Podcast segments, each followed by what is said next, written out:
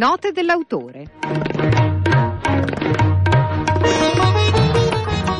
È uscito proprio in questi giorni Silenzi e stanze di Michele Mozzati, Silenzi e stanze e altre storie di Edward Hopper, edito da Schirà, è il secondo appuntamento di Michele Mozzati con la narrativa, due anni fa era uscito Luce con Muri. Michele Mozzati è scrittore, autore teatrale, televisivo, eh, condirettore di Smemoranda, ma conosciuto soprattutto per la coppia Gino e Michele. Dicevamo seconda incursione di Michele nella narrativa. Davanti a un quadro di Hopper che cosa sente? È nato casualmente guardando un quadro tanti anni fa di Hopper e ho pensato che lui era il pittore, più re, eh, pittore realista più astratto che, che si potesse immaginare, nel senso che le sue figure sono talmente precise ma anche talmente sospese nel nulla che ti, ti provocano delle fantasie e ti viene voglia di capire, provate a pensare ai suoi quadri, quello che è successo un attimo prima e quello che succederà un attimo dopo a quel fermo immagine che piace tanto tra l'altro ai registi cinematografici, cioè Hopper è credo il pittore più amato da, da chi lavora citato. nel cinema. Sì, Infatti tu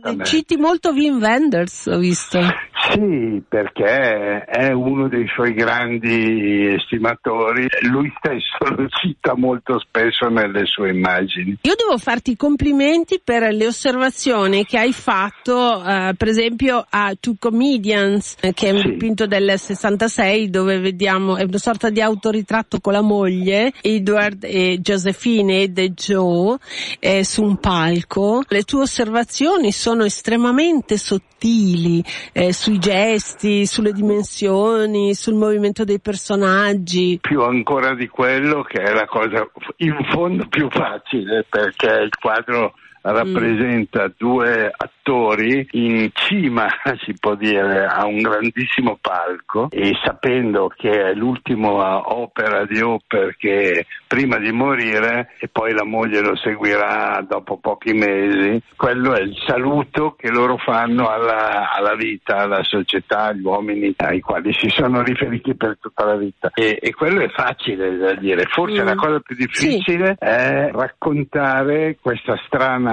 vita eh, di coppia che io cerco di raccontare in questa introduzione, racconto di Joe e, e Edward, eh, questa, questa vita di coppia che è così simile a tante vite di coppie contemporanee. Sì, infatti eh, tu so... dici lei estroversa, aggressiva, propositiva, invece lui silenzioso, lui minimalista.